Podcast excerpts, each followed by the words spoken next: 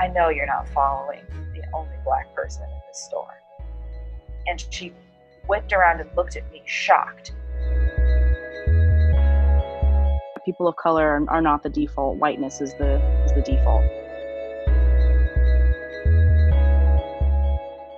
You're reducing the cause by trying to take emphasis off of this specific cause and trying to say that everyone struggles and so we shouldn't care about your struggle itself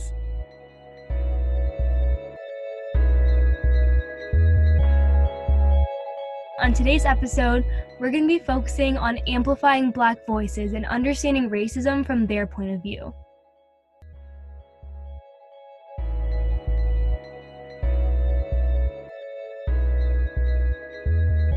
As allies, we need to understand all of the discrimination against the Black community that we've never had to face.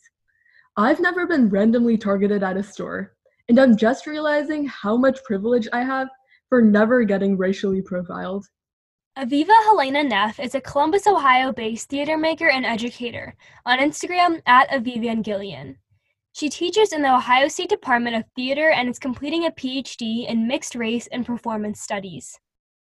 I'll, I'll share a story just because it's, you know, very, it's local, it's Columbus based. Um, I was in a pretty well known fair trade store in the short north, which is Columbus's downtown area, with my mom, who is visibly a Black American woman, and we were just browsing the store. Um, she was she was in visiting from Michigan, and you know you do what you do with your mom. You go shopping, you, walk around, you talk, catch up, get a coffee, and uh, we were walking around this store, which is so crazy because she was she was going to purchase something.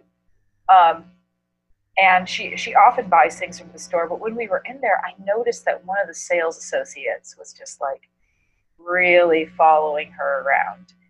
And when i when i first noticed it i decided to just observe and make sure that i wasn't being maybe a little sensitive. Um, but sure enough you know there was another pair of people in the store a, a white couple and my mom and I were not standing near each other, but I was able to see her.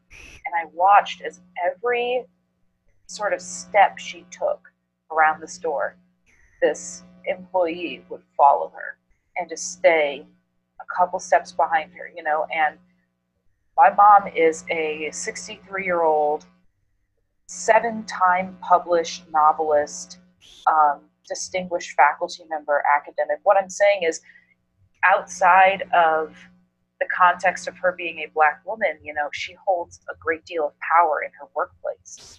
But all of that gets stripped away from people of color when they enter into public spaces. So I, after I, I decided that what I was seeing was indeed real and happening, I really quietly approached the woman and I stood right next to her. This is pre-corona time, so we could stand next to people in public. Um, but I got really close to her and I said, I know you're not following the only black person in this store.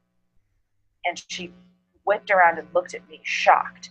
And I said, I know that you're not following her around. And the employee just kind of, she got really red and she she didn't even say anything. I think she just like kind of stuttered, like went uh uh and walked away. And it broke my heart because you know, when my when my mom comes to visit, we we love walking around the short north. And you know, this was just like one space that was taken away from her and from me. It was it was painful. Yeah, it was painful.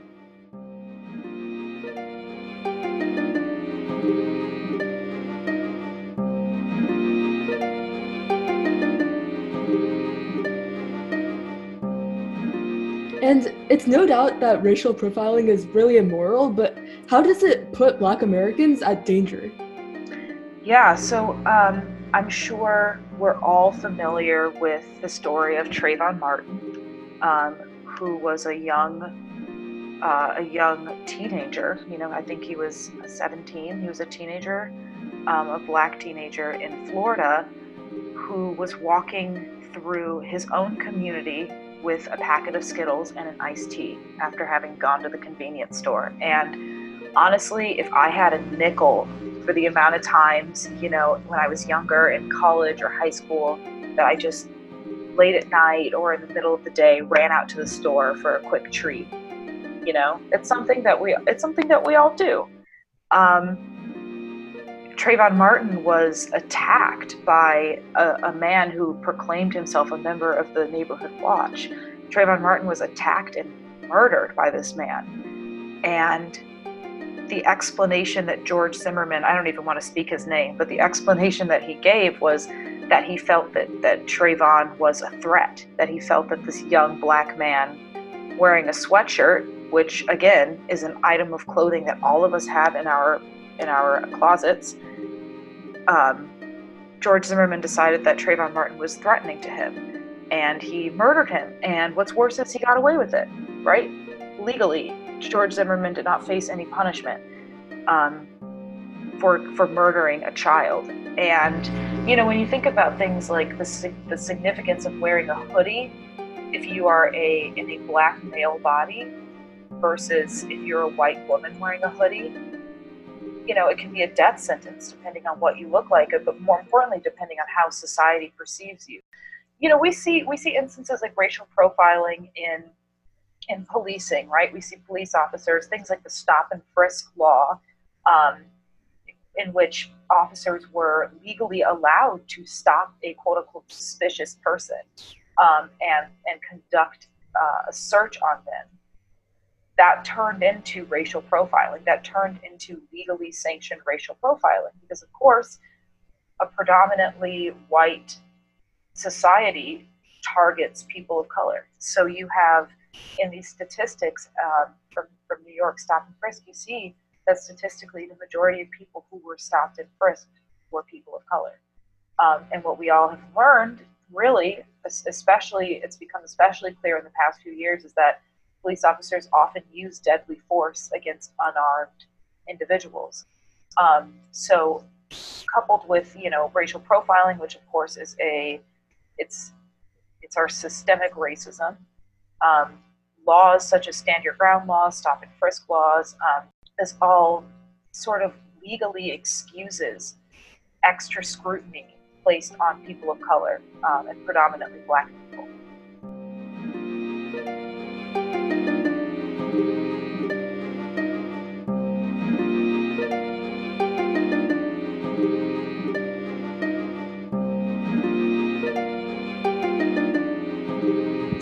people. Teyonna Jarman is a 24 year old Stanford graduate and uses she, her pronouns. She graduated in the class of 2018 with a degree in product design and now works for a startup financial tech company in the Bay Area. What are your thoughts on the phrase, there's only one race, the human race? I hate that. I hate that. I think that's along the lines of I don't see color, right? Um, it's not very productive. Um, I feel like if that were true, it's like a very beautiful sentiment. Um, but the fact of the matter is, as long as there are systems in place that see race, um, that statement in like individuals doesn't really do much. I do think that race is a construct um, that we that we built as a society like race um, no one really knows what race is right? Like you have nationality you have ethnicity and then race is kind of this construct of a mix of the two. Um, and then whether or not you know like like black is a race because like we don't really know geographically where these people are tied to um, that history was lost but like white is not a race right? It's like a color. Um, i think in order to educate people on the meanings um, of those things and, and actually have everybody on the same page to me is just an even bigger headache than just recognizing that um, like there are systems in this country um, that made it so that we had to we had to care about race. Um, and as long as that's true then us walking around saying like oh there's only one race that i, I feel like that diminishes um, the the issue at hand. I think race is very much tied to the visual like what you see someone as um, and again as well as like their nationality and their ethnicity. Um, and the fact of the matter is that the the systems there's many systems education um, professional like um, socioeconomic status like all of that is is very much tied to race and can be affected and, and affects how people see different races um, and i feel like we have to we have to actually reach equality on all of those fronts before we can say there's only one race. Um, so I definitely, as soon as I, I, hear that, that that's a phrase that definitely shuts me down. Um, that I don't see color and like all lives matter. I think all of those are kind of rooted in the same like laziness of I don't actually want to.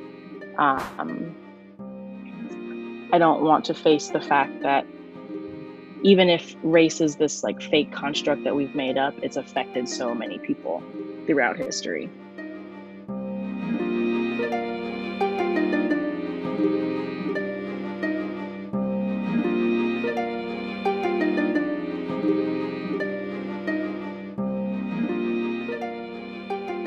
Michael, a producer and activist, can be found on Instagram at Hi Hi Michael. So if someone says Black Lives Matter, and then someone rebuttals that with all but no all lives matter. I think that that is the context that i'm going to focus on. And that's absolutely wrong and not the response that people should be giving. What people are doing when they say black lives matter is they're saying this is a community that is struggling at an alarming rate and dying at the hands of police or facing lots of injustices or structural injustice and inequity in multiple facets of their life from housing to education to healthcare to police brutality. And this community is suffering so starkly that we need to give some attention to this. Now i hate to reduce or talk about why someone shouldn't have to say all lives matter in a situation like this down to an elementary level but i think at this is what we're at in reality. Um, so some metaphors or examples that I've seen on why this doesn't work. Someone going to walk in a breast cancer awareness um, run, or and of course, um, breast cancer is something that has touched a lot of people. But then someone shows up to this breast cancer rally and says, "No, well, all cancers matter." Of course, that is the case other people can be struggling too. However, you're reducing the cause by trying to take emphasis off of this specific cause and trying to say that everyone struggles and so we shouldn't care about your struggle itself, but rather let's focus in on the whole collective. Um, and it really weakens the voice and is pretty intentional in trying to minimize the struggle that a specific community has. Another thing on this whole All Lives Matter movement is no one's trying to take away another life from mattering. That's the thing that I think often gets lost in translation when, say, like a white person or Latinx or Asian person, when they hear um, Black Lives Matter, they think that that's someone trying to say Black Lives Matter more than yours. That's not what people are saying at all. People are just asking for equality and equity in the situation. However, someone interprets that as someone trying to remove or take away privilege from them. And I think that when you think about that and you think that someone saying Black Lives Matter is taking away from you your privilege, that's where a deeper examination of privilege and consciousness needs to come in. Why are you having that gut reaction that I need to justify my life mattering more so than your struggle?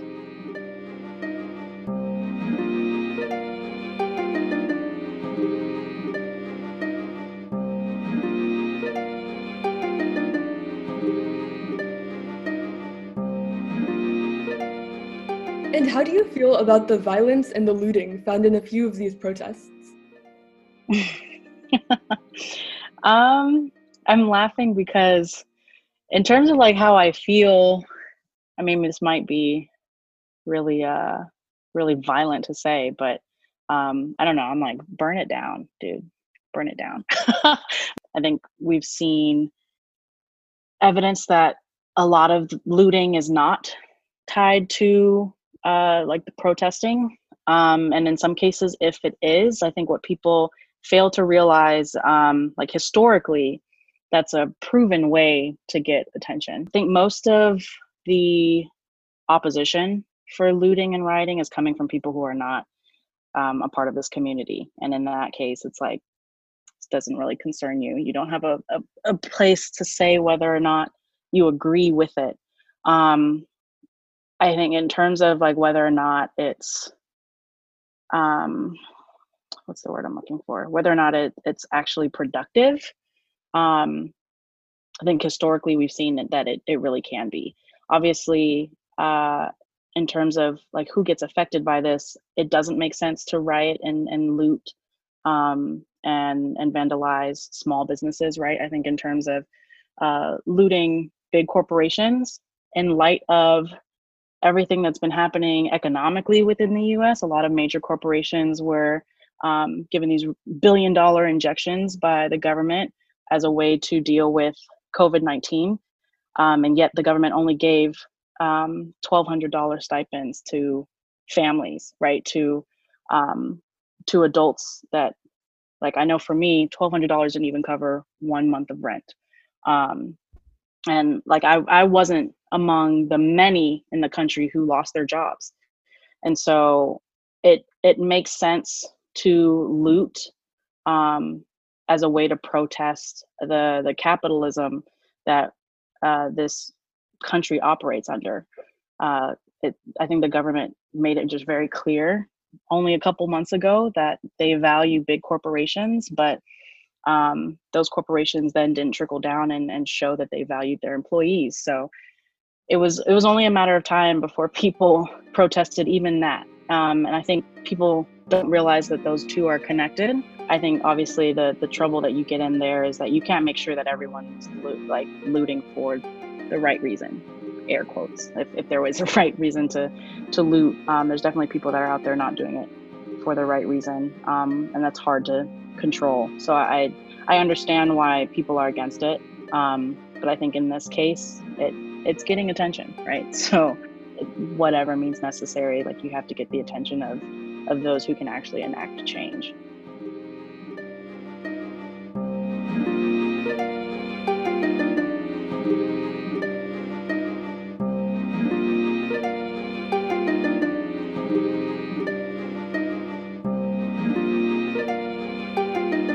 Many non black Americans still think it's okay for them to say the N word. Why is it wrong for non black people to use this? I think what's important to note is that the N word has never meant anything but a derogatory term historically. Today, it can be used to to signify like kinship or friendship or familiarity between people. Obviously, we hear it a lot in Black popular culture, um, but the word, the word's origins, since you know the 17th century, we know that the word Negro evolved into the N word, and it was intentionally um, derogatory. It's an intentionally derogatory word. There is no origin of that word that means anything other than something negative, right? So I think that a lot of non black people are unable to separate that historical context from the present context. And I think if you understand the historical context, that in using it as a non black person, you are mimicking what slave owners used to do. You are mimicking the same language and the same sort of like social maneuverings as an oppressive class of people. So I do think that like that's that's a bit of history that I think would would would help us have this conversation is that it's not that the meaning was ever familiar or ever kind. It was always meant to hurt and to other someone. Um, that said, hey, Black Americans, you know, go ahead, use that word if you want to use it. None of my business. But just you know, for all for all non-black people, and especially non-black people of color, I hear a lot of people of color using that word, and you know, so you know, I think um, I think that a, a, good history lesson is probably due to anyone who believes that that is a any non-black person who believes that that is an okay phrase to use.